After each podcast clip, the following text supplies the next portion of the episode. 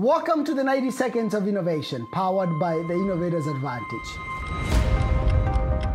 What should happen in the identify stage? This is Ron Price, co author of The Innovator's Advantage.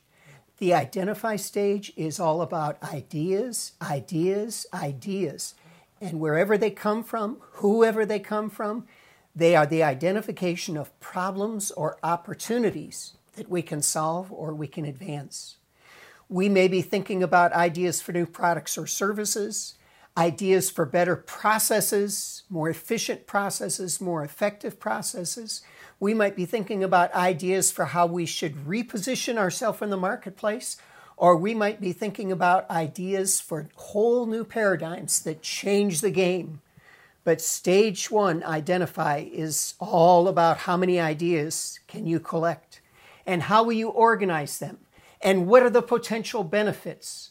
The quantity of ideas is much more important than the quality of ideas at this stage. And the more sources of ideas that you can generate, the better. So until next time, keep innovating.